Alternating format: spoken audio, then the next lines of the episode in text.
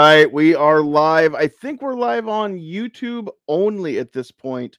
We did have a little bit of little bit of discrepancy trying to get some sound stuff going and I don't think that I can get this up live right now on the Facebook side. We're about to find out.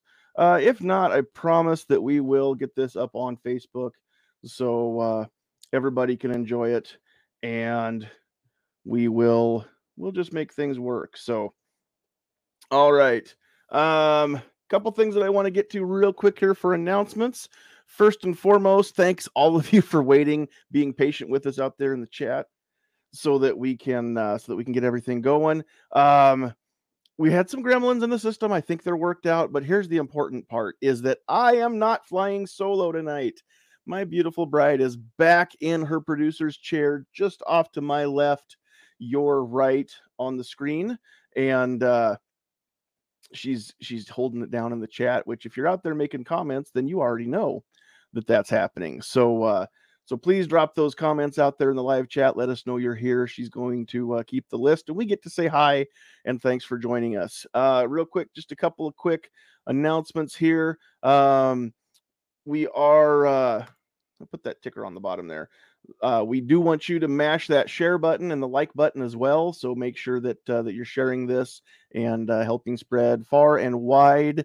Um, we are a proud member, as always, of the Self Defense Radio Network. You can find this show and a whole lot of other amazing shows, Second Amendment and freedom related, uh, over there at sdrn.us. That is Sierra Delta Romeo November dot uniform Sierra. Make sure you're checking out the Self Defense Radio Network because it's a it's a very very cool group to belong to, and we are very proud, very very humbled to be included in the ranks there. Um, all right, and then last but certainly not least, we usually can go live. Uh, I didn't think ahead to adjust the start time, and so it, it times out after the first ten minutes. And I think it might have deleted the the videos on on Facebook. So we'll get those up there as quick as we can, probably by tomorrow night. But uh, we are brought to you tonight by Riding Shotgun with Charlie. Riding Shotgun with Charlie is a great interview show that brings you right into the heart of intimate conversations where you can be a fly on the rearview mirror. The show's host, Charlie Cook, talks freedom, firearms, and anything related with guests from all over the country.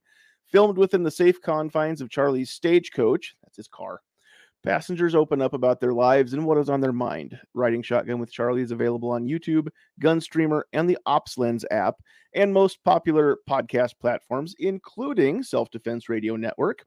Visit Charlie on the web at ridingshotgunwithcharlie.com. Be sure to check out the swag page for new and always uh he's always coming out with new stuff t-shirts and stickers and patches all kinds of cool stuff and you guys know this if you've been here uh before you've been here for a while but for quite some time. We've had the sticker, both the Gungram and the riding shotgun sticker uh, going on up here. So I always say that uh, I've only ridden shotgun once with Charlie, but every week Charlie rides shotgun with me. So very, very cool. Thank you, Charlie, for helping us go live to the masses, typically multi streaming on uh, several different several different platforms here.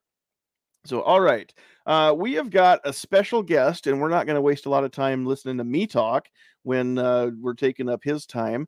Um, I can see from from my view, you're not on the screen yet, but uh, it looks like your camera feed might be upside down, so you might have to flip your phone a little bit. And there we go. I don't mind talking to the uh, the top of your forehead; it's fine. But I thought you might want to let me. You might want me. I can't talk live podcast, live show. Don't worry about that. Uh, you might want me to let you know about that. So, real quick here, we're going to uh, we're going to bring our special guest in first. Normally, I like to save the best for last, but if I do this the wrong way, then uh, he actually isn't up on the screen up at the top, and I don't like putting our special guest at the bottom. So, first and foremost, real quick, we will say hello to our special guest. We have got, uh, we'll put him on screen here. Mr. Larry Zanoff is in the house. How are you, sir?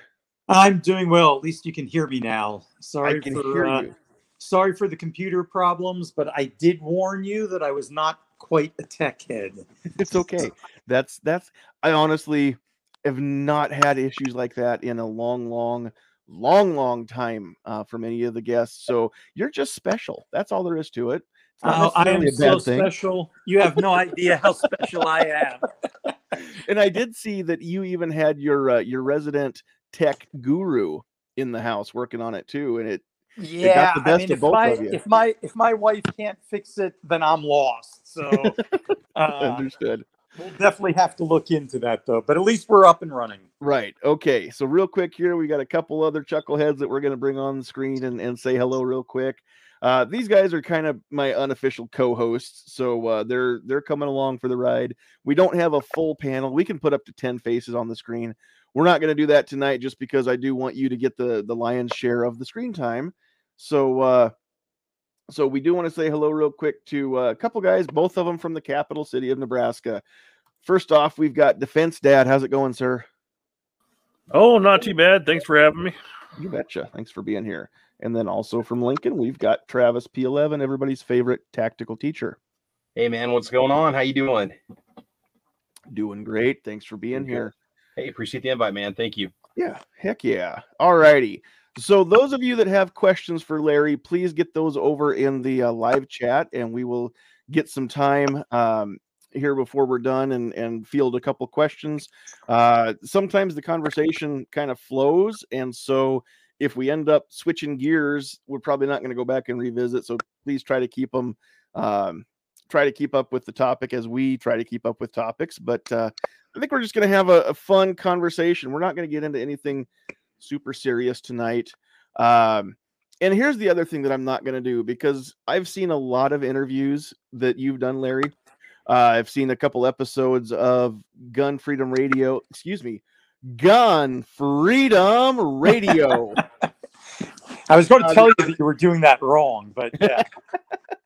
so, um, so yeah, I actually got to. I've known Cheryl and Danny for a couple years now digitally finally got to. Uh, I didn't meet Danny, but we met Cheryl this weekend.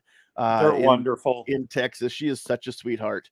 Yeah, Got their whole family is just you know they're just top class people. I can't imagine that uh, that the the nut would fall very far from the tree there. Yeah. So I'm sure I'm sure they're all sweethearts. Uh, can't wait to meet Danny in person. That'll be that'll be fun too. But yeah, we were at the the alternative mass media conference. AMCON was was this weekend in in Fort Worth. So uh, it was good to meet a whole bunch of people that we finally got to meet in person and give hugs to. So, uh, yeah, I've had the pleasure of not just being on their radio show, but I actually got to work with Danny uh, on a job that I needed some assistance as a second armorer and some additional weapons cool. and he came out and and assisted and i think he had a great time being on set and it was great having him out there was so. was that a particular uh, western that was filmed in arizona no, it wasn't. Okay. It was it was another gun related show, and I can tell you the name and title of it and everything, but then I'd have to kill you, so I can't really you know do that right now. You know, it's it's almost worth it just to find out, but at the risk of uh, having to stop the show next week because I'm dead, we it's probably not worth it. Trust me. probably won't. We won't ask that question. And I know but Danny did a great job, just so good, we all know. Good, good deal. Um, so, so here's what I was going to say though: is I've seen several interviews that you've done, and um, I don't want to. I don't want to just repeat the same stuff over and over that you've already told everybody. So sure. if if you want to hear how Larry got into guns, if you want to hear how Larry got into Hollywood, there are some great interviews. Uh, uh, Gorillas and Guns did a great interview here about a year ago. Um, Danny and Cheryl have interviewed Larry a few times, and and you can find a lot of stuff out about Larry if you just do a little bit of of Google fu, as Cheryl would say. So, what I really want to know is just some other stuff that I don't ever get to hear about. Um, and and first and foremost, again, if you're if you're not familiar with who Larry is, turn on your TV watch a TV show or a movie that has any kind of weapons in it, especially firearms, chances are pretty good that Larry or his company supplied them. Um, so you might not know Larry a lot from in front of the camera, but I guarantee he's done a lot of work on a lot of the movies and TV shows that you love and that I love. Um, and and again, we're not even going to get into all of that. I just want to know a couple questions. Um, but first and foremost, I mean, the biggest question I think of the night: How stinking cool is it to be an on-set armorer? So I, I'm not going to lie, it's very cool. Okay, um, but but it's a job, you know, and and it's a job with a lot of stress and a lot of different elements to it. Um, you are working in a very very high pressure environment. Mhm. There's a lot of different crew members. Each one has their assigned task that they've got to accomplish. You've got actors, you've got directors, you've got media people there. There's special effects, there's explosions, there's gunfires, there's all kinds of choreography, there's dialogue. Um, so, so just imagine, you know, handing off a machine gun to an actor and you know of course safety is the number one thing that we're always concerned about. They have to do a bit of dialogue then they have to fire a machine gun but then they have to do some more dialogue and then fire the machine gun again. So basically you've got a hot weapon in an actor's hands and you're basically right outside of frame. Like you know like you can see me here but now you can't right? You're like that far away and you're you're always wanting to you know run in like oh he stopped firing. Hey guys take your finger off the trigger. You know put it on safe. You know do all the things you want them to do what you would do. Right. but that's not always possible. Um, so you you basically are there as the safety guy too not just to make sure that the gun runs right but you're the safety official. So if the sound guy's getting too close you have to kind of push him out of the way and say hey you know the gun's still hot you don't want to be standing there or if the still photographer on set is trying to sneak in to get a shot it's like hey he's getting ready to fire the gun again and you're right in the line of the hot brass that's going to come out of the gun. So you're constantly on your toes um, for all these different safety elements. And then secondarily of course you want it to look good. You want the gun to work and Mhm. for the actor to come off looking well. So there's a lot of different things you got to got to deal with not just hey i'm a gunsmith and i make the gun go bang you know? Um, you have to interact with the other crew members with the stunt people special effects people with the director sometimes the director will want to set up a shot and you have to say hey you know what you can't do that for some safety reason uh, but here's an alternate way of getting the same effect. So now all of a sudden you're living in the world of cameras. I don't know anything about cameras. I was never trained on cameras, but over the years you pick up certain things where you go like, "Hey, you don't have the right kind of camera here, but if you've got a long lens or what we call a snorkel lens, you can be remote and still get the shot that you want, but everybody stays safe." Um, we also it, it you know people think oh they're shooting guns they're shooting blanks but there's many many different types of blanks Mhm. in the in the movie industry there's a full load and a half load and a quarter load and a specialty one that we call a solid plug and these are all different little tricks that you use when you're out on set to get the director the correct shot that he wants so in a movie um, where there's maybe like one character with one gun throughout the entire film. There's probably, you know, six or seven or eight different guns on set on standby, each one that you swap out, you know, depending upon the shot that you, you know, have to have to do. So all those things are very stressful, but it is cool. You get to interact with what the main part of the world calls celebrities, right? Mhm. uh, stars and directors and things like that. And, you know, as someone who's kind of a fan of movies, you know, myself, it's really great to be able to be working with those people. It's like, wow, growing up, I watched your movie and now I'm working on a movie with you. Um, I'm a big Quentin Tarantino fan and I got to work on one of his films as the lead armor. That's pretty cool, you know. That's Uh, awesome. And and in today's day and age of digital, as I'm sure you're aware, it's there now forever, right? Your Right. name is on the credit of that film forever, long after you're gone, and all that. People will still be looking at those films, and if they go, man, that that gun sequence was really cool. I wonder who choreographed that. They're going to watch the credits and it's going to say, hey, you know, Larry Zanoff, lead armor, or, or something like that. And, and I think that's cool. And more importantly, you're on IMDb. And once Correct. you're on IMDb, then again, I mean that that goes forever. So- Right. It's there forever. I will say uh, there was probably a little bit higher element of coolness when my children were young because every time the movie came out that daddy worked on, they'd want to go to the movie theater and see it.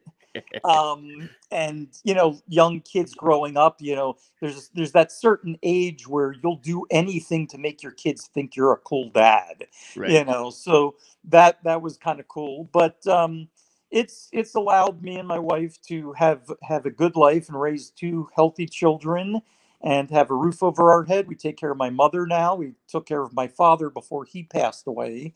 Um and it- it's it's given us a life and we're we're both very grateful for that That's awesome. Very, very cool.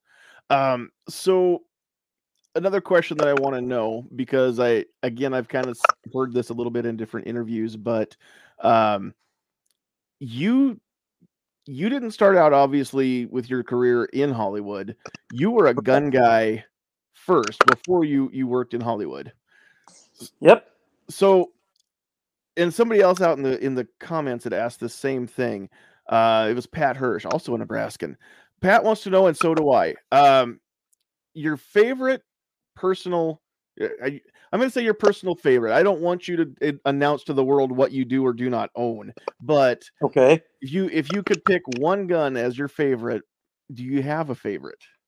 I do have a favorite it's it's a question that i get asked quite a bit okay Um, and in the world of firearms, as we we all know, there's many many choices, and it is difficult to come up with that one gun that that you know is your favorite go to. But um, in my outside of the movie business life, uh, I practice a couple different traditional Japanese martial arts. And uh, so my favorite gun of all time is what's called a Tanegashima, which is a Japanese matchlock that wow. dates back to about the 1540s. Um, if you don't know, Japan did not have firearms, and a Portuguese trading ship washed up on their shores uh, in the 1540s, and they basically reverse engineered their entire gun industry from three matchlock muskets that were on this Portuguese ship. wow And in less than a decade, firearms had become the prevalent weapon on the Japanese battlefield. Um, the unification of Japan probably would not have occurred when it did had it not been for firearms. And of Yeah. course, being a big history buff, being a firearms buff, being a Japanese martial arts buff, my favorite weapon, Japanese matchlock. Very cool. And for those of you not familiar with with a, what a matchlock is, go check out basically any Three Musketeers movie or TV show, because that was the that was the musket of the day during during the that's how they got their name, the Musketeers, right? So, Exactly. uh, but that was prior to flintlocks, prior to to percussion caps for sure. So, very cool. Um, okay, so let's switch over to to fantasy because there is there's nothing that you can't either make or have made uh from from what i can tell in in your in your studio. So um what's been the the coolest or your maybe your favorite? Again I, it, it might be like trying to pick a favorite kid and we won't we won't make you do that but what's been one of the coolest uh fantasy guns that you've made up uh in your career? Well, there there's two of them uh, that I, I'm not going to say that they're my favorite necessarily, but there are two of them that have created the most buzz Okay. um, out, you know, on on the interwebs, as they say. Excuse me. Um, and the first one would have to be Vera from Firefly. Um, and any firefly fan just got like instantly twitter pated Yeah, you know, and I'm and I'm amazed. I, I mean, I'll tell you the story of how we built that gun. uh, and why, but I, I'm still amazed at the response that it gets from viewers for a show that only lasted one season and hasn't been on the air now for years. But um, there was a movie called Showtime with Robert De Niro and Eddie Murphy. Mhm. And it was kind of a cop buddy movie. And it was supposed to be about like illegal gun runners, and they were hunting down these illegal gun runners. And so we started out making a specialized gun for that film. Um, it was in the movie a little bit, but the final version of the film didn't concentrate that much on the guns. And so we had this thing that was like a, a really beautiful prop, and it did all kinds of wonderful things like fold up and, and things that we never got to utilize on Showtime. And then Firefly came along, and so we tweaked it a little bit. We changed some stuff. We we added some stuff, and we kind of re-engineered the whole design, and it became Vera. And like you said, you mentioned Vera or Firefly, and there's only two types of people out there: the people that totally love it, or the people who don't even know what it is. And the people that love it, man, they really love that show. Um, and so I, that is one of my favorite things that I worked on, mainly because I like to see the excitement and enthusiasm in the fans' eyes when when it gets mentioned. And that that gun, we built ten of them initially because again you have to swap them out for different loads and things when you're making a movie or a television show and there was a, a gunsmith named jim bolin uh, he was the inventor almost of, of most of the IPSC type technology that we're using now race guns and compensators and things like that he was like a pioneer in Oh, fact cool. when i was in gunsmithing college um, there was no internet back then and, and everything. And my big uh, excitement of the month was me and my wife would go shopping down in Reno once a month. And I would stop and I would pick up either Handgunner magazine or Guns and Ammo or whatever. And I can remember one uh, issue that had an article about Jim Bolin, who already at the time, you know, this was what was this? This was early 90s when I was in college. He was already a well-known gunsmith in in the community. And I remember telling my wife that if when I go to my, you know, rewards, if I'm half as good a gunsmith as this Jim Bolin guy is, I will feel that that I was a successful gunsmith. And then here I was a couple decades later, and I had the opportunity to actually work with him, and we built those guns together. He's since passed away, uh, but me and Jim spent 27 days straight at the shop, Wow. not going home, not seeing our families, working about 16, 17 hour days. We slept at the shop, we ate at the shop to get that first version of Vera up and running Wow. and uh, that was that was quite a challenge really hard work uh, but it, it, like i said when you see the fans get excited about it, it it's very rewarding um, second one of course for the same reason would have to be the silenced shotgun from no country for old men uh, much simpler build i didn't you know spend 27 days working you know nonstop it was much Right. easier you know prop but keith walters who was the prop master on that film called us up and we had both a time and a budget constraint um, that we had to live with, with which people don't really realize when you're making a film they just see the finished product and Mhm. everything looks cool but they don't realize that you have to contend with budgets and time schedules and availability of stuff and so for for a much simpler input we managed to come up with what has now become a very iconic uh, firearm so uh, I, I think those are two of my favorites as well as far as things that i actually got to build you know with my own Mhm. hands That's awesome. Very cool. Uh, I've got a couple other questions, and then I, I will field a few from from the chat and and have okay uh, Travis and Defense Dad give them a little bit of time too to ask a question or two.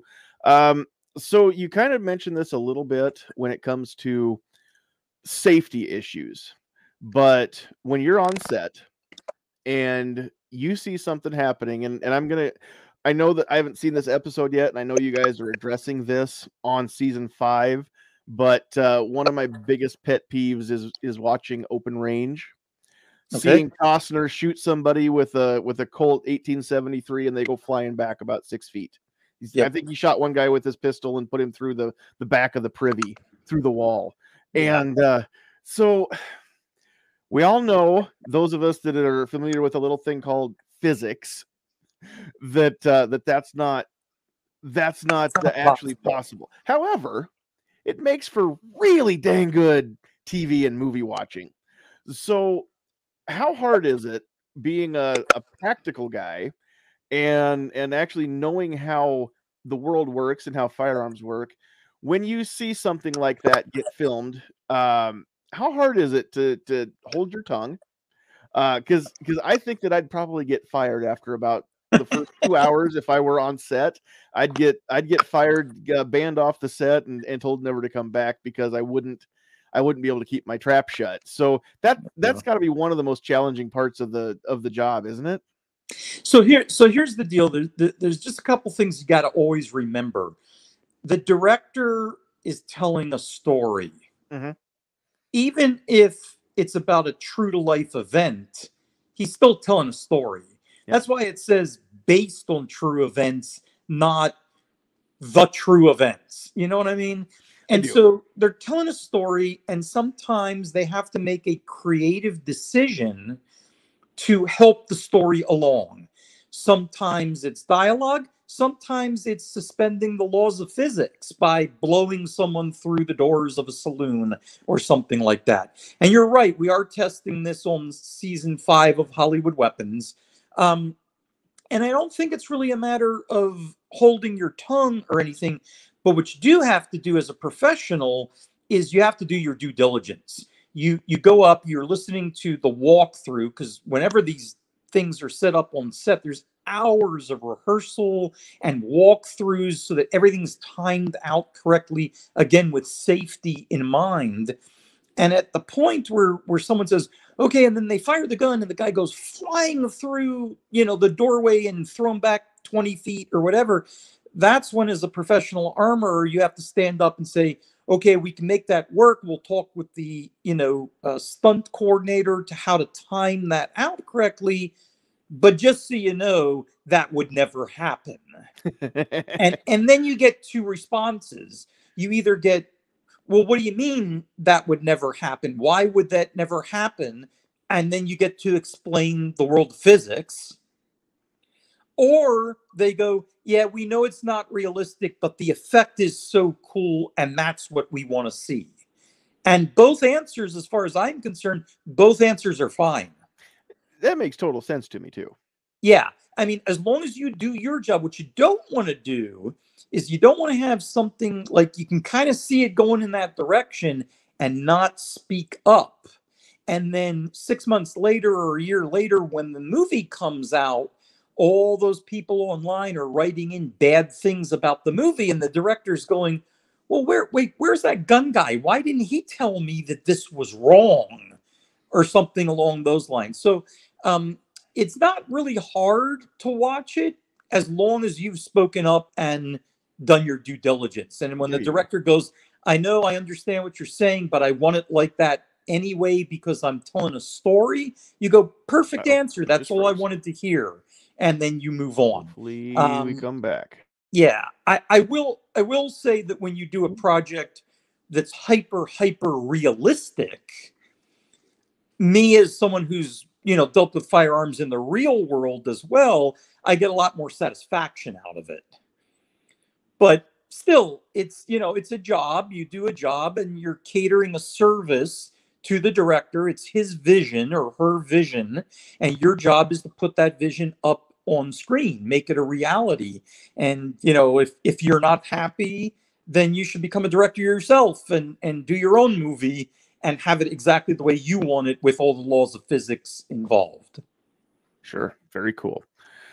Okay, um, one other question I, I definitely want to get to, and earlier in the uh, out there in the live chat, somebody had had commented a couple questions about um, actors or actresses that uh, that surprised you as being pro gun or surprised you as being anti gun. Now, I wanted to acknowledge that I saw those comments, but that's not what I'm going to ask. Okay. Because the last thing I'm going to ask you to do is out somebody in Hollywood as a gun person. We're not doing that. I understand how how blacklisting works, and I appreciate uh, that. and and and yeah, and so just and we didn't establish this ahead of time, but you absolutely have have uh, f- uh free reign to to plead the Fifth Amendment. Um, or just decline to comment on on any of these. But here's the question I do want to ask, and hopefully you'll be able to to answer this at least in some sort of diplomatic fashion. Okay. Um, are there any stars that you um i shouldn't even say stars are there any actors that you actually look forward to working with on set where you know that you don't have to to maybe babysit them quite as much because they do understand things like trigger discipline or, or you know just basic safety rules well you know I'm going to start out by saying I look forward to working with every actor okay. that I have to go out on set with. Um, it's a very serious endeavor, like we spoke about earlier, because of safety. So when someone is an actor and I'm the on-set armorer out there, I feel like a trust, a holy trust, is being put in my hands for that person's safety for that person's well-being as well as the crew's safety the people that you don't get to see on right. the screen um, and i and i don't take that trust lightly you know that that's what being a professional is you you you do your best no matter who the actor is that you're dealing with i will say there are some actors that i've had the the pleasure and the privilege to work with on multiple occasions and some of them are more gun oriented than others. And so you kind of go, oh, cool, Ed Harris is out on set tonight, you know, or something like that. We all know uh, from videos that are online that Keanu Reeves is very good at, you know, gun work. We all know that, you know, Bruce Willis, you know, all the people that are, you know, primarily seen as action stars, they are actually really good with the props that they have to handle. And most of those props as an action star are firearms or weapons, swords, knives, you know, what have you. Um, so I, again, I look forward to working with all of them. Uh, I have worked with Tom Cruise several times, another just immensely professional actor. He gives 120% of himself for every single thing that he does and that includes yeah, the, the, gun work. You know, uh, we did a very well respected film with him called Collateral. Mm-hmm. And one of the scenes in Collateral, actually, I've been told, is used as a training aid by law enforcement because of the gun handling that Tom displays uh, in a particular scene in the movie. And to be able to say, well, you know, I was the armor out on set that night. I'm the one that helped create that scene even if it's just in a small way because you know there's the armor there's the technical advisor there's the actor themselves there's the director who wants it done a certain way. Film is is a very much a collaborative art form. So there's not just one person that can say i was responsible for that.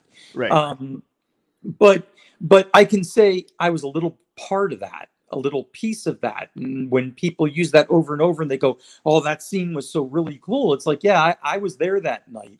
And and we put in a 22 hour night and we had to film it 17 times and it was raining and it was cold and you know i was missing my wife's and my anniversary or my child's birthday or other life events um you know it's still very cool when you see the finished product and you get to say not only get to say that hey, I was part of that, but you see the viewing response that's out there, or oh, that's my favorite scene in the movie, or you know, something like that. So, um, you know, Tom Selleck is an excellent human being.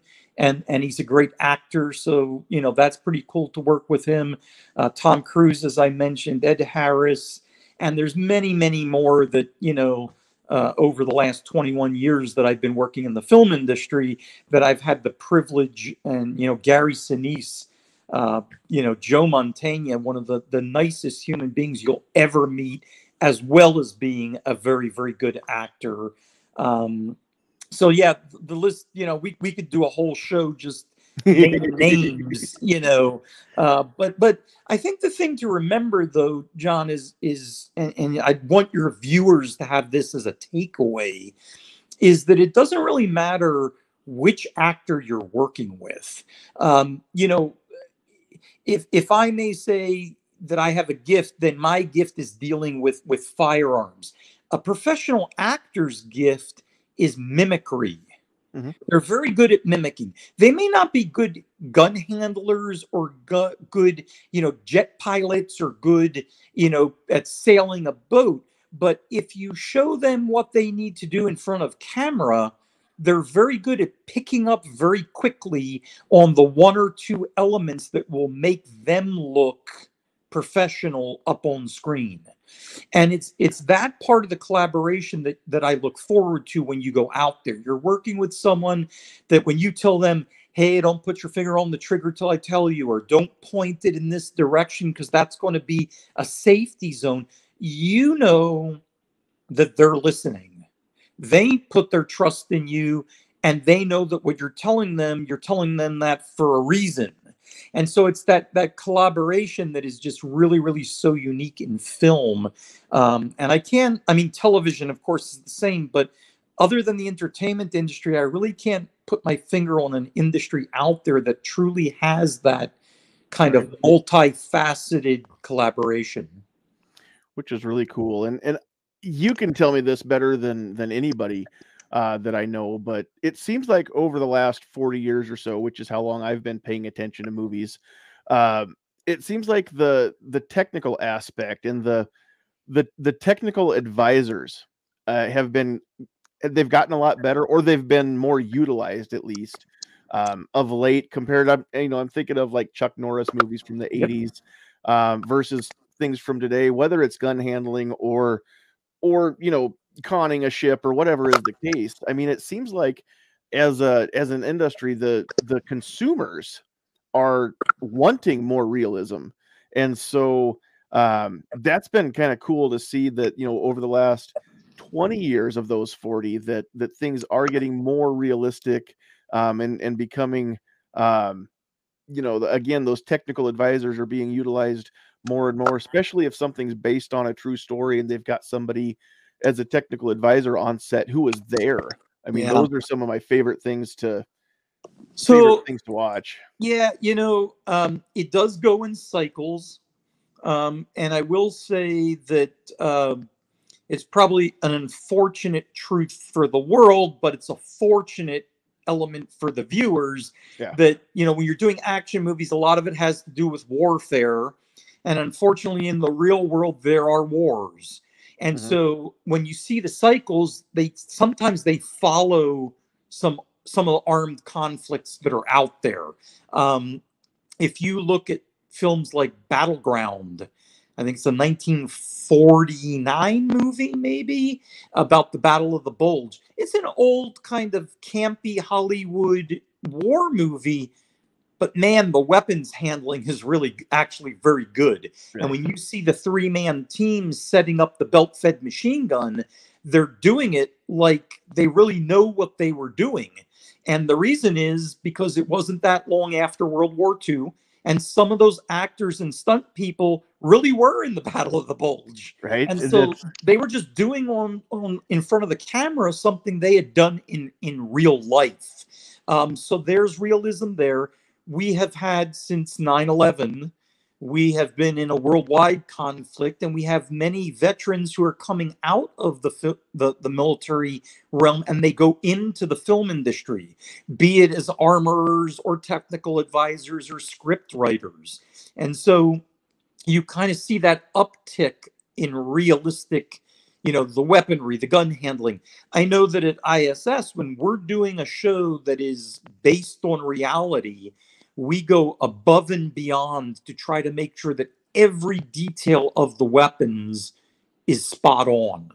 And you can see films like American Sniper or Lone Survivor or different shows like that, that, you know, even films like Lincoln, all the weaponry and the muskets and the bayonets and all, we, we do our best because we feel, of course, that, you know, a real event happened, people's lives were affected by that event. We owe them that respect to recreate it in the most accurate way possible. Um, and of course, we do that on all shows, but but you know, you walk away with something a little bit more in your soul when you do a film that is based on real events, especially if you, it winds up being a well-made film and you go again i you know i had a little bit to do with that That's cool. Which okay, so that brings up one other question that I have. When somebody contacts ISS to make a movie, let's say especially a period piece, Mhm. how does that work? Do they just say this it's set in this year, we need um, you know, we need the guns that the Union soldiers would have, we need guns that the Confederate soldiers would have, and then give ISS the the the free reign to correctly match the firearms to the period, or do they say, you know, it's set in the Civil War, we want eh, you know, we want some Colt peacemakers and stuff like that, and and then you have to say, well, that's not historically accurate then. So, or do they just trust you to know what you're doing? so the answer to that is yes yes to everything you just said okay so the, the unique thing about a television show or especially a film uh, you know a, a television show an episodic it's like you're making one episode every five to seven days. And the crew does fall into a certain routine because you know how the episode is going to go. There's going to be an opening there's going to be a middle there's going to be an end. A film is a little bit more involved and each and every film is unique unto itself. Okay. um, our primary customer is what's known as the prop master. Guns are props. Even though they're real firearms, they are considered props in the film industry. And so we deal with the prop master. And we have prop masters that come to us and say, Here's the script, read it, tell me what I need. We have others that come in and go, uh, It's about World War two. It's about the Normandy invasion. I want 50 M1 Garands. I want three MG 42s. I want, you know, whatever it may be. Then you get ones that walk in and they give you a script, and it's like, hey, man, the script says James Bond pulls out his Walther PPK. I, I, I'll give you whatever you want, but I really feel like it's got to be a Walther PPK. It really should be. you know, it really should be, you know. Um, we get projects where they come in and they go like, "Hey, uh, we're doing a western, but we want everything in the show to be unique." So, 1873 Colts are out. You know, uh, 1851 Navies are out. We want something different. We want something that hasn't been seen before. So now all of a sudden you're dealing with, you know, Smith and Wesson Schofields, and you're dealing with, you know, Merwin and Hulberts and all kinds of different guns because everybody who's creating a movie, they want their project to be unique and different. Mhm. And and those are the really challenging ones because maybe, you know, hey, you like that gun, but there was only a hundred of them ever made. And and the only three that are in existence are in a museum somewhere. I mean, can you imagine someone doing a Revolutionary War film right now and saying, I want a hundred Ferguson muskets? Oh wow. Okay. Ferguson was a rifleman. He had rifled bores. He had breech loaders in the 1700s. Right. Nobody else had that at the time. So, you know, there's one, I think, at the, the National Firearms Museum, and there's one at the um, Battlefield Museum of where Ferguson got killed. But other than that, I don't know of any other complete Ferguson rifles that are out there. So now we're we're having to recreate that, and we'll have to make reproductions and um, a very unique situation that kind of speaks to what uh, we're we're dealing with right here. Is we did a film called Public Enemies, and in that film there was a fully automatic 1911. Um, the director, Michael Mann, is, is a very knowledgeable director, but he's also very knowledgeable about firearms. And so he wanted these elements in his movie because the Dillinger Gang actually had these different firearms. And um, there was back in the day, remember, this was before the 1934 Gun Control Act. So it was legal to own a machine gun in the United States.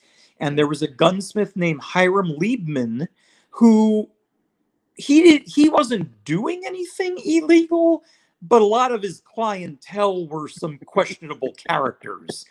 And uh, one of the things that he created was this fully automatic 1911 with an extended magazine and all that.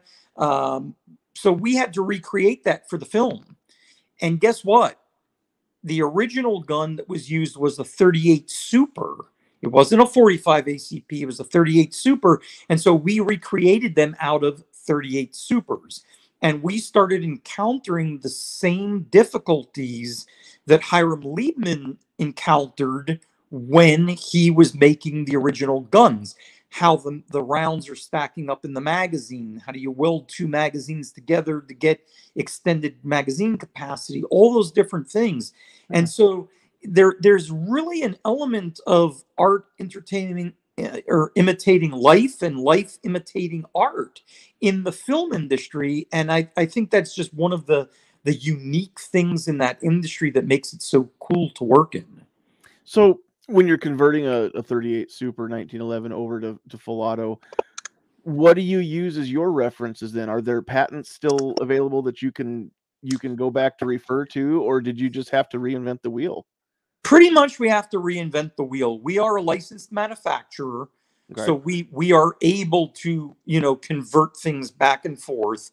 Um, but again, what we're converting has to also work on blanks right which is not what these firearms were originally designed for and so we in our gun shop at iss uh, people like scott fritzler uh, brian rogers myself and things like that. We've you know uh, created a technology that allows us to convert these things and make them run well on blanks. Again every shop does it differently. There's several other armories out there that kind of do the same thing that we do.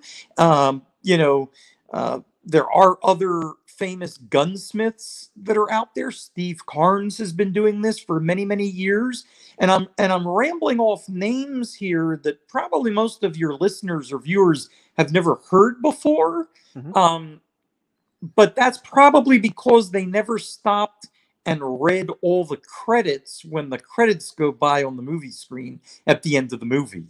And they really should, uh, because you start recognizing some of these names, some of the armors, some of the technical advisors, and and you'll realize that it's a very small number of people that are doing this kind of work at the very high level that people expect nowadays.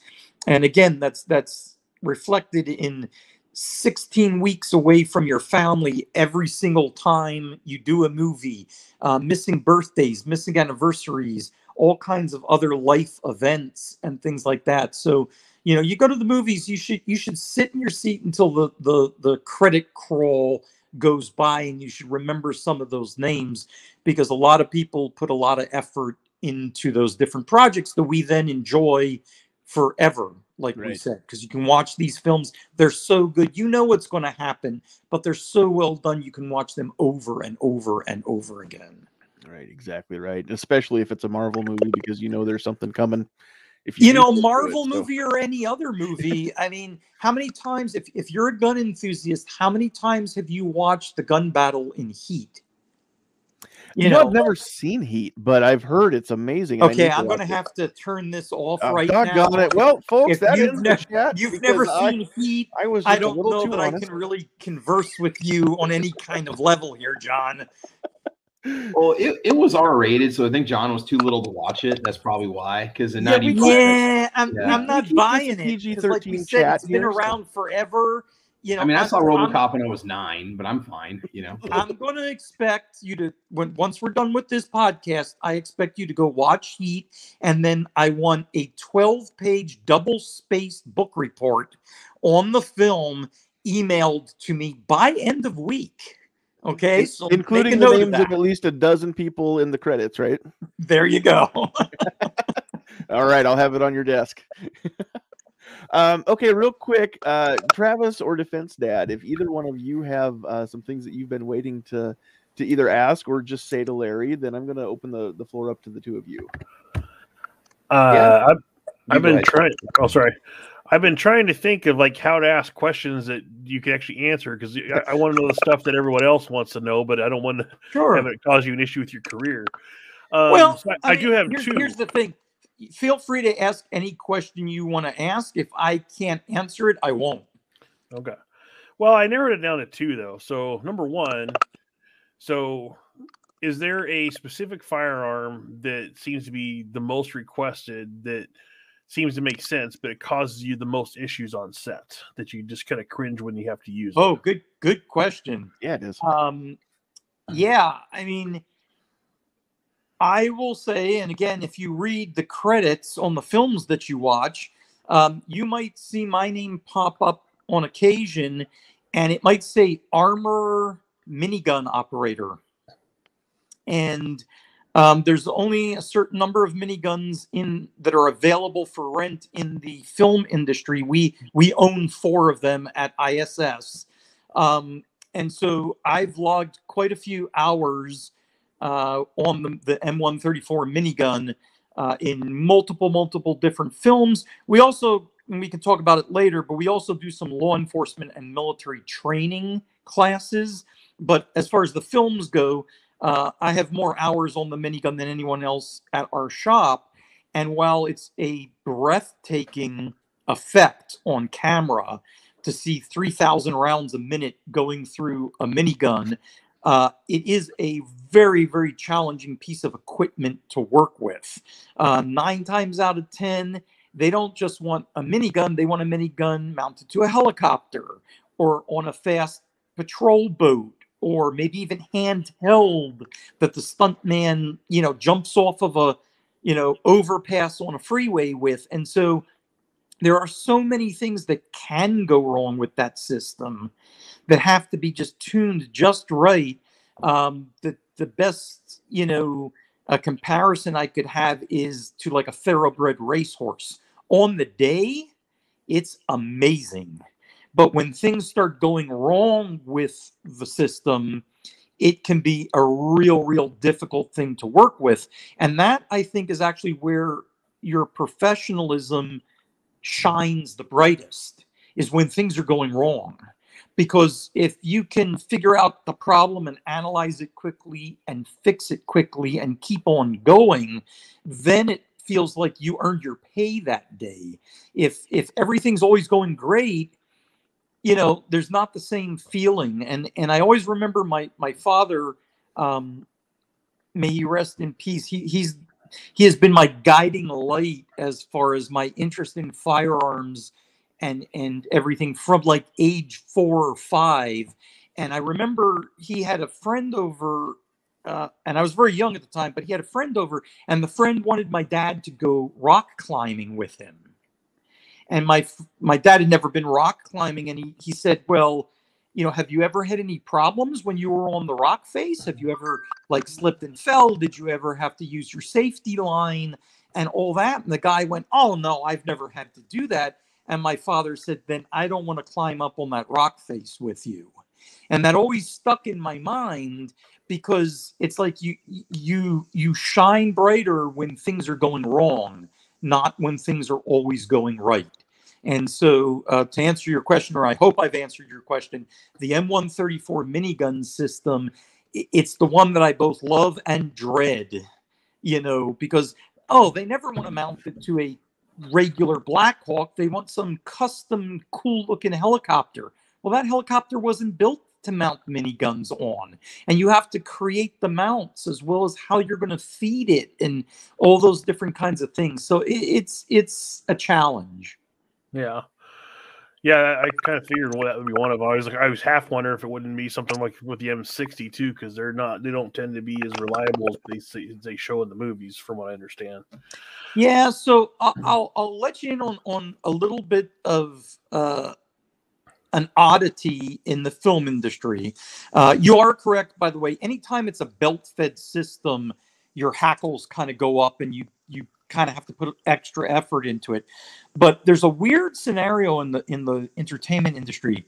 If you're in the military or you're in law enforcement, you're trained how to handle your firearm, and if God forbid you have to use that to either preserve your own life or the life of others, uh, and the gun malfunctions, you're trained to clear the weapon and continue on with the fight. On a movie set, you really can't do that because there's a helicopter flying overhead that's timed in with your gunfire. There's special effects explosions that are timed with your gunfire. And so we are in a weird situation where we've taken a firearm that's not designed to fire blanks. We've created a technology to convert it to blanks, and we're striving for more reliability on screen than exists in the real world. Because every time you do that take, it's hundreds of thousands of dollars to reset it every time. And if the take wasn't good because your gun didn't work right, you're kind of standing there with egg on your face. Yeah, so uh, it, it's kind of a unique situation that a lot of people don't really think about, you know, but that's what we have to deal with in the film industry.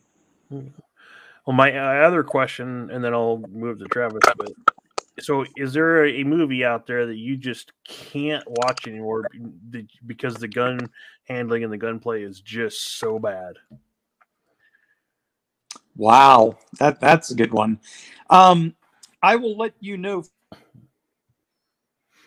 first off, kids were young because they wanted to see the film, as I said, that daddy worked on.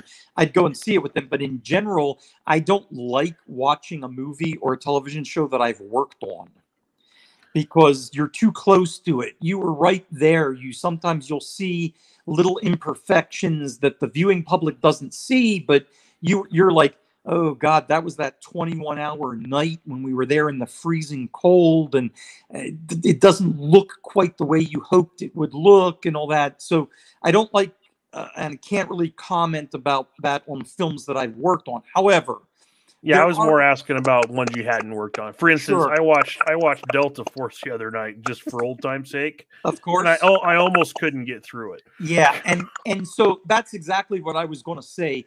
I, would I would have to say that some of the older productions, uh, films, and, and I love Delta Force. Don't don't get me wrong. I think it was a great, entertaining movie at the time.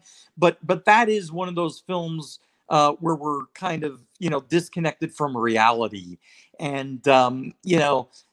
I, I don't know that anybody ever really ran around with twin Mac 10s on motorcycles with rockets that launched off the handlebars.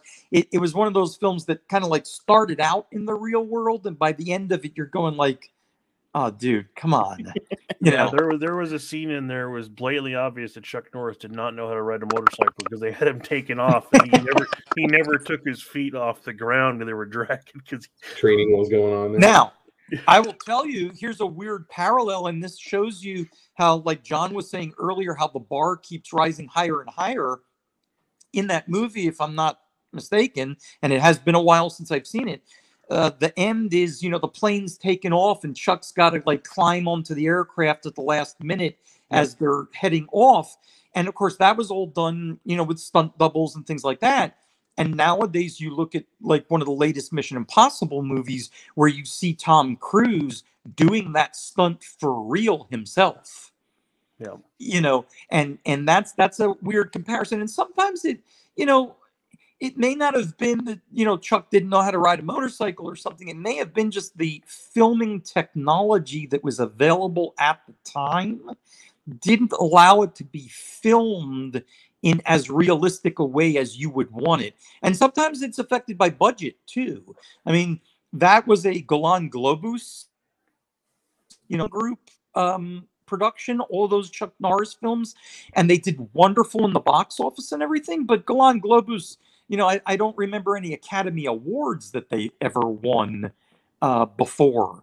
So you have to kind of take it with a with a grain of salt but i will say some of the older scenes are a little bit difficult to watch things where you have six shooters that fire 12 times in a row without reloading, um, muskets that fire twice in a row without reloading. It's like, oh, that kind of. And of course, those rounds know. were superposed. Thank you. yeah, exactly. And and I, you know, I don't know about you, but when I see films like that, my wife is watching them with me, and I'm going like, "Oh, that was horrible," and she's like, "Just watch the film. Don't worry about it. It's just a movie," you know. So my, um, my wife has never my wife has never actually admitted this to me, but I'm pretty sure that if if I wasn't within earshot, she would tell you that I can suck the fun out of watching any movie. Just be, especially movies with guns. Yeah, yeah but, but, you know what? You know what? The, the, the wonderful thing about our wives or girlfriends or significant others is they may actually feel that you could suck the life and enjoyment out of that film, but they still sit there and hold your hand and watch it with you. Oh, so yes. we, we we should all count our blessings on that. I, I, think the scene in that movie that got me the worst was there was one of the guys supposed to be on the Delta Force and he's holding his Uzi and he just kind of moves it back and forth to pretend there's recoil and there's nothing coming out. Yeah. yeah, that's why I prefer the more realistic programs like uh, RoboCop. So, yeah, I'll tell you a funny thing about uh, Delta Force. And again, I love Lee Marvin and I love, you know, Chuck Norris all of his shows are great. I also respect him, of course, as a martial artist, um, very accomplished martial artist and everything, as well as being a good human being. Uh, but when Delta Force came out, um, I was living overseas. I, I grew up in Israel, and it came out at a time where, you know, Operation Eagle Claw had gone horribly wrong. The U.S. did not manage to rescue the hostages in Iran However, it came out after the Entebbe raid when the IDF did manage to hostage rescue uh, the hostages uh, from the Entebbe situation. And so, for me personally, it was very difficult to watch that film as well as some of my other, uh, you know, friends that were in the army uh, with me because of that. And it was like, yeah, you just had too much of the feeling that we were really watching fantasy. We weren't watching reality. Yeah. Right. All right. Uh, Travis, do you have anything that you want to uh, ask Larry before we start to wrap things up? Yeah, a couple. Uh, Larry, did you guys work on Den of Thieves? We did. Okay, we that's supplied all the weapons for Den of Thieves. Yes. Yeah, love it. And so I now blame you for the reason why I want to buy a Noveske Diplomat, which is going to cost me like thirty five hundred dollars. But anyway, I'll, I'll, just send you the invoice on that. Um, you can um, blame me for all of it. I'm still not going to pay the invoice. But dang it, dang it. Um, anyway, it's one of my. So one of the things uh, in, in the movies, you know, the, the movies are memorable. The action movies growing up. What I always seem to remember was the specific firearms that each character carried. I think about the weapons that were carried in Predator and Den of Thieves, especially. You know, each character has their own unique guns. So when it's a movie that's not like historically set where you would expect certain characters to have certain firearms, how is it determined who's going to carry what? Because it seems like so many times the weapons just seem to fit the character or their style. And it always seems to be like so, Den of Thieves, it really kind of sticks out like that, you know? Yeah, and that that's an excellent question, and thank you for bringing it up. And uh, I'm going to uh, unabashedly self promote and pat ourselves on the back because that is the onset armorer. That is, you know, the ISS armory working in conjunction with the prop master, coming up with these choices and suggestions because we read the script and we go, man, you know, I'm kind of kind of going to put myself in that character's shoes. He's, you know, an ex army ranger. He's got this kind of backstory. If I were him, what kind of gun would I, you know, pick for myself? And so sometimes the, the producers and the directors and the actors come in and go, we, this is what we want. But when we do have shows like Den of Thieves and other projects where we get to put that input into it, and then people like you watch the film and go, man, it seems like every character, the the choice of weapons was pegged perfectly. that makes me feel good. Again it makes me feel like we did our job you know on, on, that film. And that's what the onset armor does the the motion picture armor. They are a technical advisor. They're an armorer. They're a safety person. They're all those things put together. They're they're kind of an assistant to the director in you know, setting up the different choreography. We call it gunfight choreography because that's what it is. And we work with the stunt crew and we work with, you know, the effects crew. And the the armor is a very, very important cog in any movie that has firearms, even if they don't get a credit at the end of the film. You guys got to remember that just because you worked on the film doesn't mean you actually get your name on the credit roll. Um, there's all kinds of different reasons why certain names get put on and others don't. Uh, sometimes it's like, oh my God, the, the, the, credit roll would be longer than the movie itself if we put every single person's name uh, on it. By and large, if you worked the whole 16 weeks on the movie, you're part of the crew and you get your credit. If you're an armor, sometimes you're only there for a very small segment of the film the, the, the three or four gunfire scenes. And so you may not get a credit, but behind the scenes, that is the Hollywood motion picture armorer who's made those choices and suggestions. Yeah, thank you. Because it's just it just seems like it just I don't know. It's like the weapons always seem to fit those characters. And I'm I'm an addict to the uh, International Firearms Movie Database, that IMFDB or yep. whatever it's called. I'm always looking up movies and seeing what guns are used, and that's kind of interesting to see what what the choices were. So yeah, I know, it right there. Uh, Chris, uh, who created IMFDB, is a good friend of mine, and we've had many conversations. Uh, we ourselves use IMFDB as a research tool uh, in our professional business because you know he's done such a wonderful job of putting up all those films and some of his staff writers or reviewers you know when a new movie comes out they're they're johnny on the spot and they they pick out the guns they're not always 100% correct because sometimes the guns go by in like a blink of an eye on the film and that's when we maybe contact Chris and say, "Hey, dude, you know what? We didn't really use that gun. This is what we did, and this is how we created that." Because I want IMFDB to be as accurate as possible, so you're putting correct information out there to the viewing public. All right. So then, is it okay if I bring up a bone I'd like to pick so you can let Chris know? And I haven't checked recently, so somebody can fact check me and see if maybe this hasn't already been updated. But last I knew, on the the Terminator 2 page, okay, Arnold's lever action shotgun is listed as a Winchester 1887.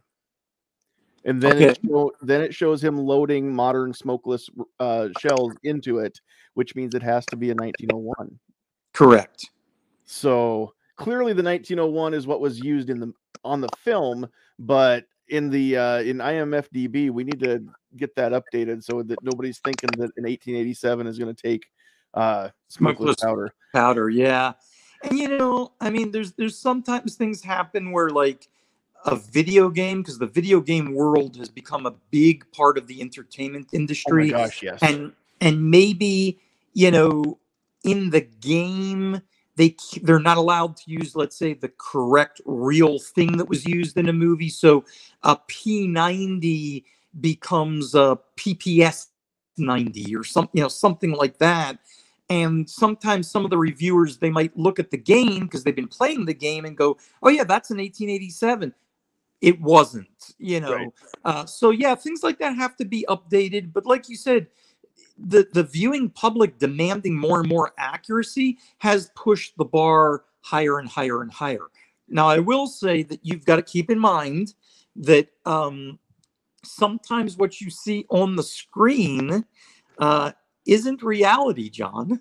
Mm. You know, and yeah, I know it's it's not real. That is just it's, like RoboCop. That's one of the most realistic movies I've ever watched. Don't I tell know, me. But but sometimes it's a house of cards, and, Larry.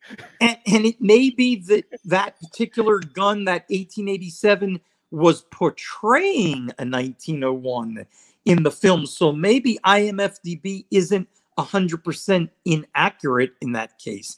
The other thing is you have multiple units over multiple areas, geography, countries, states, things like that. And so you could have a stuntman with one gun in Arizona filming at the same time as the main actor with a different gun is in Hollywood. And so maybe there weren't enough 1901s around. And for a specific stunt segment, they go, okay, we've got an 1887. It's close enough. We'll make it work.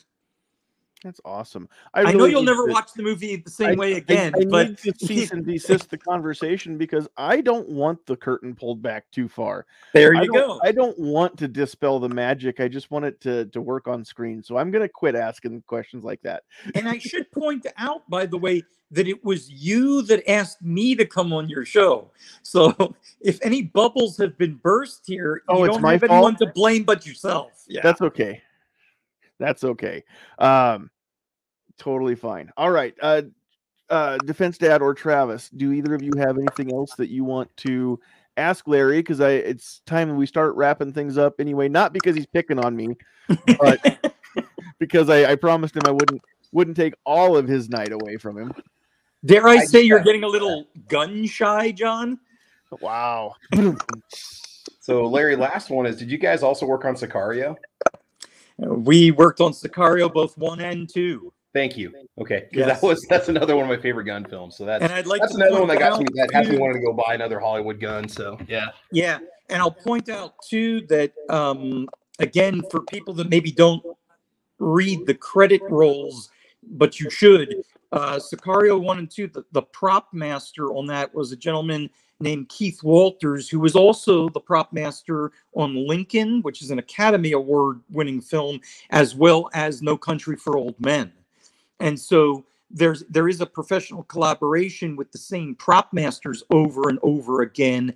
And when you start recognizing those names you start going like wow i really enjoyed this film. I can't quite put my finger on it. Why? And you realize oh it's the same prop master. It's the same director of photography. It's the same on-set armor these are the guys that are pr- putting things together and providing you the entertainment that speaks specifically to you Do sicario one two great films by the way.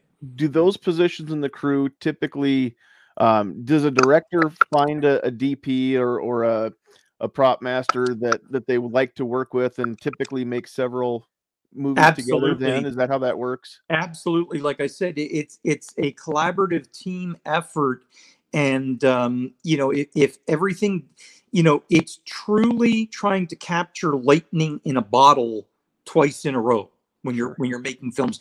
And and there's been films out there where the first one's been great and the sequel was horrible and you just never developed it into a franchise right? And it's because you weren't able to capture that magic.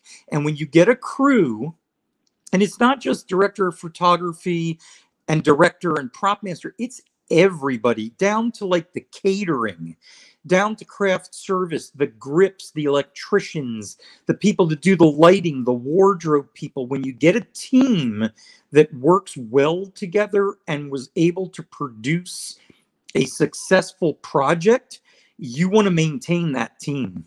You really do. And uh, you see things like was mentioned earlier um, like Marvel movies, you look at things like uh, Michael Mann projects or the string of you know Mission Impossible movies that seem to be you know some of them are better than others, but these things seem to be successful time after time after time. It's because they've developed kind of a system. We mm-hmm. know what we want. We know who can give it to us.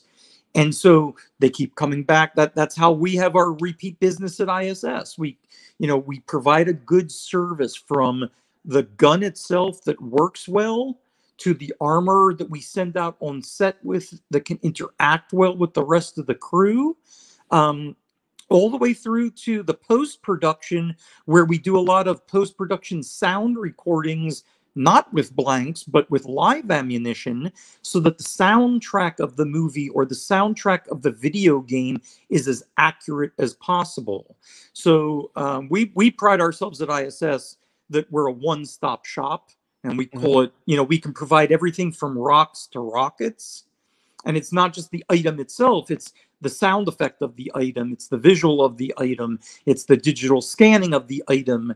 And uh, thank goodness we've we've been successful so far, and hopefully we will continue to be.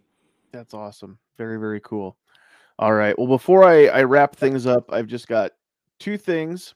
Okay. And I don't know that you're going to be able to help me, but I'm going to throw these out there. First of all, if you can get me one of those uh, six shooters that never runs out, I would love to have one.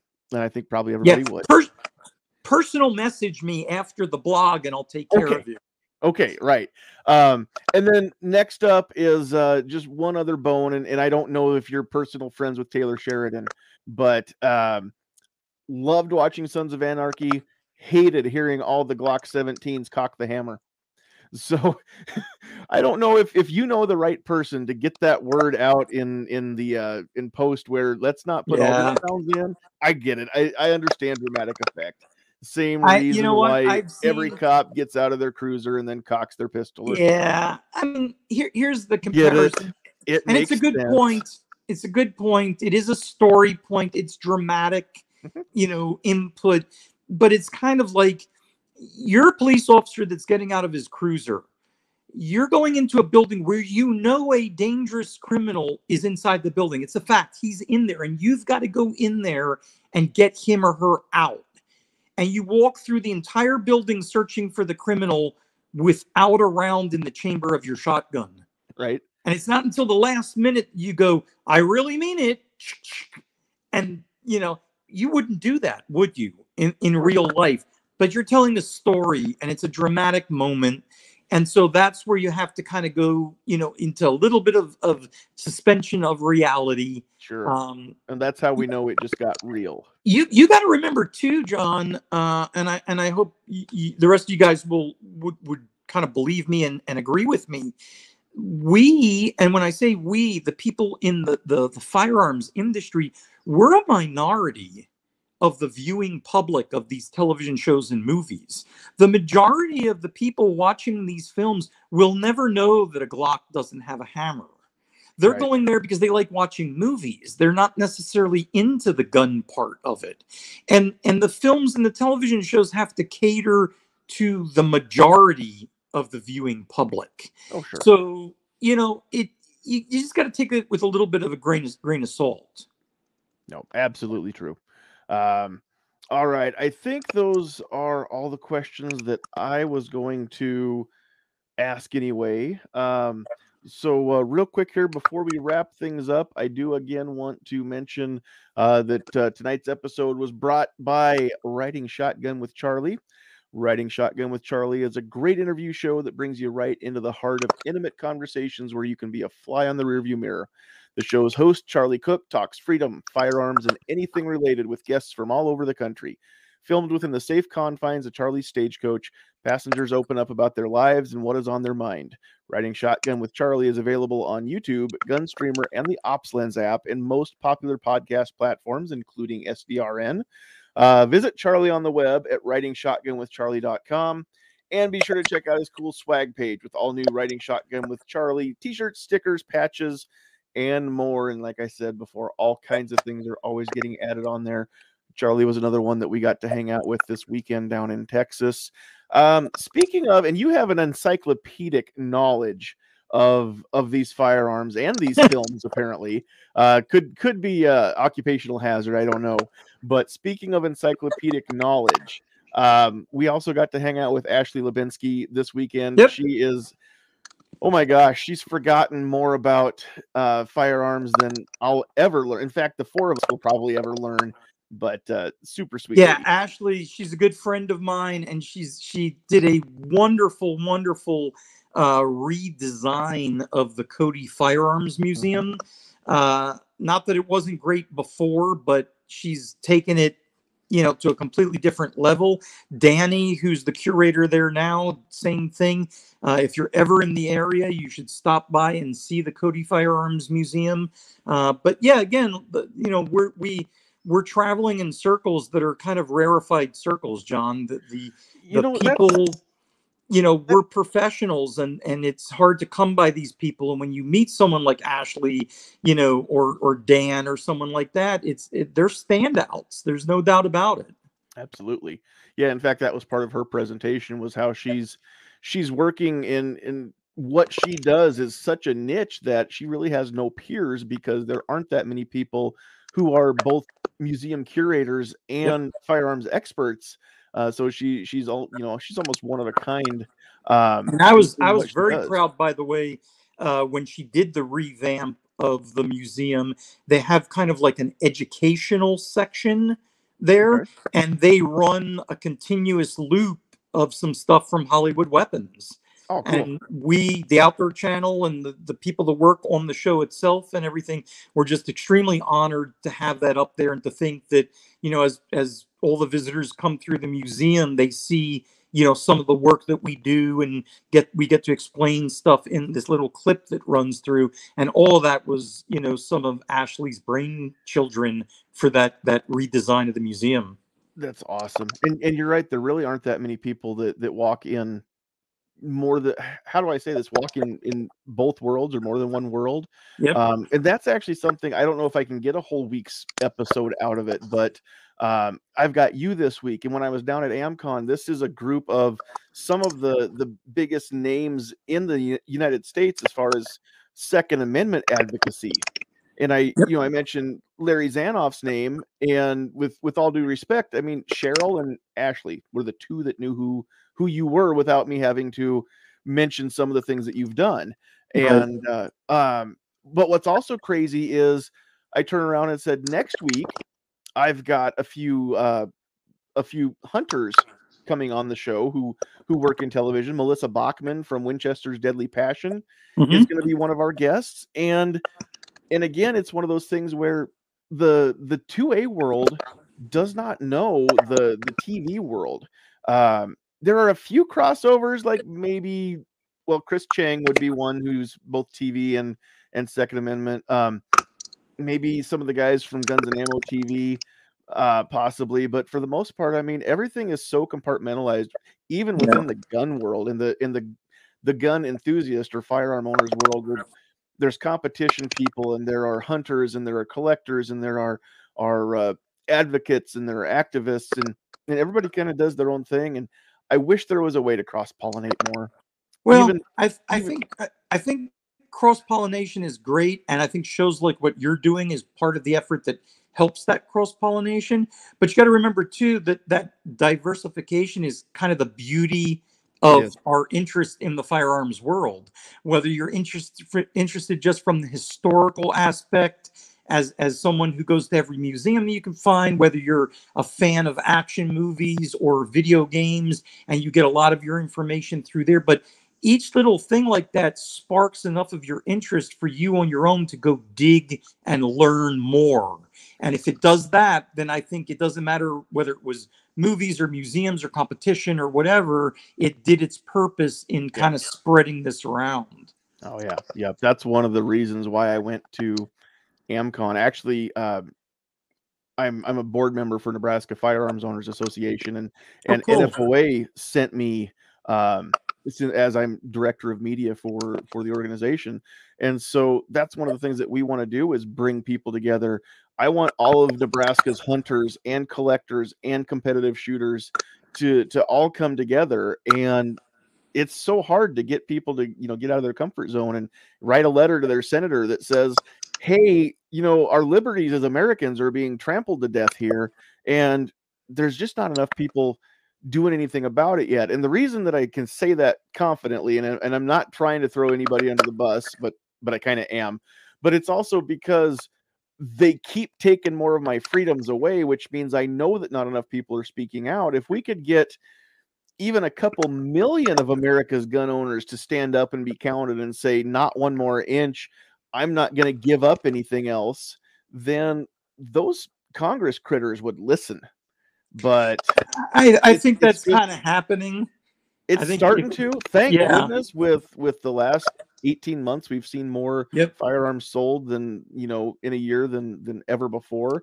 But again, it's just we've we've got now we need to build that momentum and we need to keep it going. And just just keep one thing in mind john and this is something that people really don't realize but in 1776, when this country fought a revolution for freedoms of, of a variety of different uh, types, it was even back then an extremely small percentage of the population Yeah. that actually took part in the revolution. Everybody was happy to reap the, the benefits of it, but the people that that stand up and get counted in any century, uh, it's always a very small amount that that actually has to be kind of the point of that spear. Absolutely. And and I just want to thank you for the work that you're doing not only in Hollywood on on films and TV shows with ISS but but the work that you're doing on Outdoor Channel to make guns fun and make but but always I mean for those of you who have not watched Hollywood Weapons uh, season 5 just kicked off on Outdoor Channel. Um you you guys really need to go check that show out because not only are they fun but again i mean the almost the star of the show it's not a person it's safety. Yeah. you you you guys go to great strides to make sure that that uh some of the behind the scenes people are are caught on camera. The guys and the and the well the men and women that are making the the range safe or Yep. or whatever is the case That, in fact, was the only reason that I agreed to be part of the show. Um, my wife will tell you I hate having my picture taken. I don't I don't like being in front of cameras or anything like that. And the main reason I agreed to be part of that show and that ISS agreed to be part of the show is because I said if we're going to make this a show that shows firearms in a positive light Mhm. and all the safety and everything that goes into making a show with firearms. And by the way, Gun Stories with Joe Mantegna does an excellent job of it as well, as do most of the programs on Outdoor Channel. Mhm. Um, that's why we're involved in it because otherwise I, I wouldn't have my face on screen. I'm not dreaming about being a movie star or anything like that. I'm I, I all I ever wanted to be was a gunsmith. Just leave me alone, let me sit at the bench and tinker you know, with gun mechanisms. But clearly, you know, throughout life, we we all wind up in different places that we never planned on. But uh, my my biggest pride in that show is that people come up just like you have just and said say to us i never realized how much effort went into a tv show or a movie or how much safety was involved and people that come up and say they sit and watch the show with their children Uh-huh. and so the children are learning about safety with firearms and things like that that's one of my my other than you know my wife of 33 years and my two children that's like one of the proudest elements of my life that they they come up and they say thank you for spotlighting you know all of that because we need more of that Yes. Yep, absolutely true. And and I'm just I'm glad that there are networks like Outdoor Channel who are willing to to buck the current trend and not only feature firearms but feature responsibly used firearms and people who who not only know how to use them but they they actually take time to talk about being responsible with them. I mean it's just correct it's great. I wish more people watched Outdoor Channel because it's not all about you know somebody that's that's catching a fish or shooting a deer. Although those are two things I love to do as well. But I mean, there there are so many great shows out there um, that are available on on the network. That Well, you're- you know, so podcasts like what you're doing right now help spread that around and I'm, and hopefully there'll be some people that listen in into you tonight that maybe never watched you know stuff on outdoor channel but then they w- they'll go in and look into it and that just increases the viewership so absolutely. thank you for Absolutely. highlighting that the the more viewers the more sponsors the more sponsors the the longer and better the show can go so or can get so please do that. Um and and i tell you what before we sign off i just want you to know that uh i will keep the secret safe. I know on hollywood weapons you typically play the straight man Yep. and and you always seem to be very very um exasperated and just have very very thin patience for terry's antics. Um but you've been nothing but gracious even the fact that we had to reschedule tonight um a lot of you out there don't know this but but larry is one of the sweetest uh most gracious people that i've ever conversed with. Yeah, I- I- doesn't I- know me from Adam. I, I do I do have a reputation to hold up here, so please don't go that far. So. I'll never tell anybody that you're actually a nice guy. You're secret well, I appreciate that, fate with John. me. I, I really appreciate that. And you know, it is um again, I, I don't have any aspirations to be a television or movie star, but yes, I am the kind of the straight man on on the show, and Terry's little bit of the local yokel kind of guy, the goofball and everything.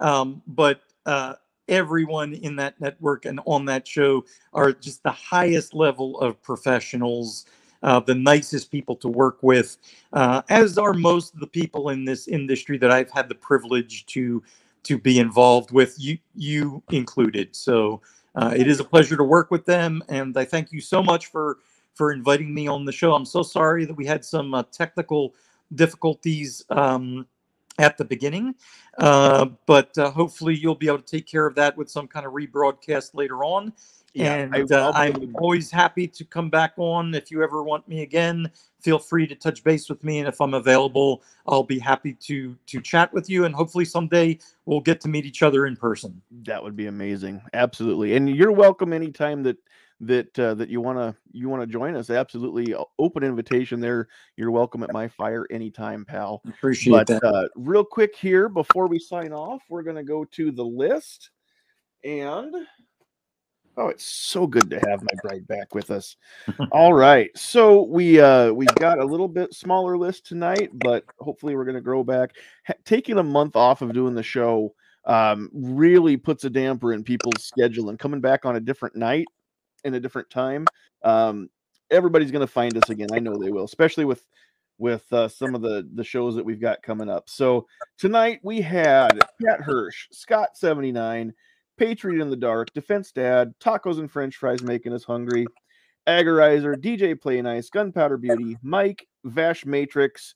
So uh, thank you all for for joining us and commenting out there in the live chat. If you're watching this on replay, um, if you're watching this on Facebook, it's going to be replay, obviously, because of the technical difficulties. But um, here in another day or two from this is Thursday night, so by by uh, Friday night or maybe Saturday, I'll I'll be able to post this up on Facebook on both pages and and uh, make sure that, that Larry gets that link as well to help share it. So And John, if you Oh, if you do here. repost if you do repost that and you wind up getting questions uh, after the fact from your listeners and everything, feel free to forward those questions to me, and I'll be happy to answer them. And then you can, you know, give them those answers online at a later date. Perfect. Very cool. Thank you. Uh, so yeah, if, if you're not out there live, please drop those comments down below anyway. We want to, we want to know your comments, good, bad, uh, even the ugly ones. You've got a you've got a place to share them. Uh, so yeah, Gizzard Gary's out there uh, joining us as well. Better late than never. Um, so uh, so real quick, I just want to again Larry, thank you so much for taking time out of your evening. And I know that the hours that you spend at work um, and having a couple jobs, I understand myself. I mean, when you get time at home to spend with your family, that's more precious than almost any commodity could be. So the fact that Sure. that you've given us some of your time and that Mrs. Zanoff has given us some of your time or some of her time with you. We appreciate you. We appreciate her um, and everything that uh, that you've done for us tonight. So, on behalf of Defense Dad and Travis P11, on behalf of Sandhill Sweetheart and myself, and and most importantly, on behalf of Larry and Mrs. Zanoff, uh, thank you all for watching we are going to go ahead and sign it off. You guys have been awesome. Drop those comments uh, down in the chat section later on. Share the heck out of the link, please. If you haven't liked the, the YouTube channel, go ahead and like it. If you haven't liked us on Facebook, do that as well. Uh, but please share. If, if you want to support us financially, there are a couple ways to do it. You can see in the description of the video. But more importantly, if you want to support us, just share. Help us grow. That's all that we uh, ask of you. Uh, doesn't take any money and just a, a couple ounces of effort to click a button. So uh, mash that share button. Thanks everybody for being here. We love you. God bless you. But you know what time it is? You've got to get off my lawn.